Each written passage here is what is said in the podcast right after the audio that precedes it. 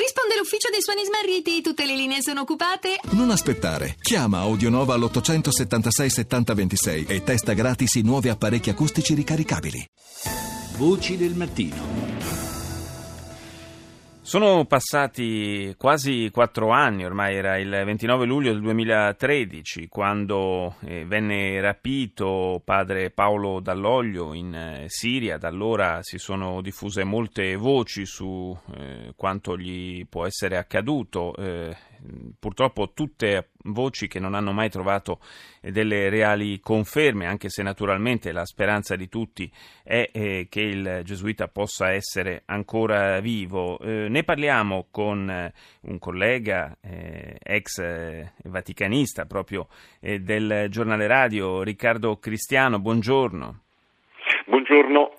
Riccardo, tu sei il curatore di un volume che è stato appena pubblicato, Paolo Dall'Oglio, la profezia messa a tacere, e tra l'altro sei presidente animatore di un'associazione di giornalisti amici di Padre Dall'Oglio che si propone proprio di portare avanti il messaggio di questo sacerdote che è stato così a lungo impegnato nel tentativo di diffondere una cultura del confronto pacifico, della non violenza in un paese che invece proprio dalla violenza è devastato ormai da anni come la Siria. Che cosa resta in Siria del messaggio di Padre Dall'Oglio? Sì, innanzitutto grazie per questa sottolineatura, io credo molto puntuale e molto importante. Padre Paolo è stato veramente per tanti anni il testimone di una cultura della non violenza e mi piace sostenere che molti attivi in Siria a quel tempo sottolineano che la rivoluzione siriana è stata fino al 2012 avanzato, cioè a lungo, una rivoluzione non violenta. Paolo cosa ha lasciato ai siriani?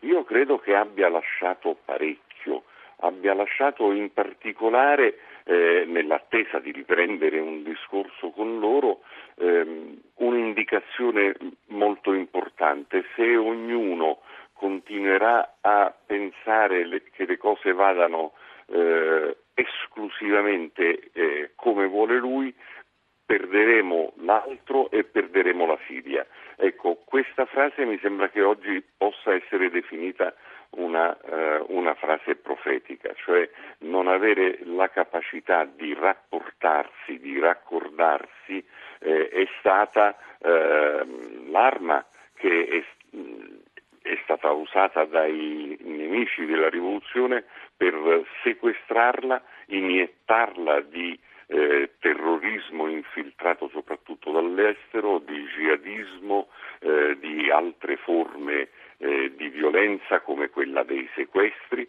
e tutto questo lui lo aveva sottolineato per tempo e lo aveva fatto presente a quelli che lui chiamava i suoi connazionali. Riccardo Cristiano, naturalmente parlare di pace, parlare di dialogo in una Siria come quella attuale, devastata e dilaniata da un conflitto terribile che va avanti ormai davvero da troppi anni, è assai difficile, ma levare la voce sottolineando questi temi e queste urgenze anche 4 anni fa evidentemente dava fastidio, perché solo così si spiega il sequestro come modo per mettere a tacere questa voce.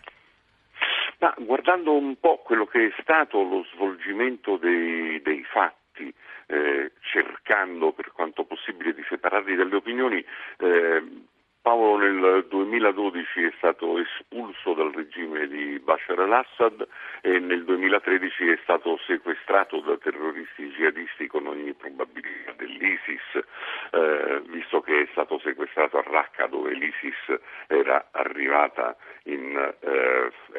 in forze e che poi avrebbe occupato.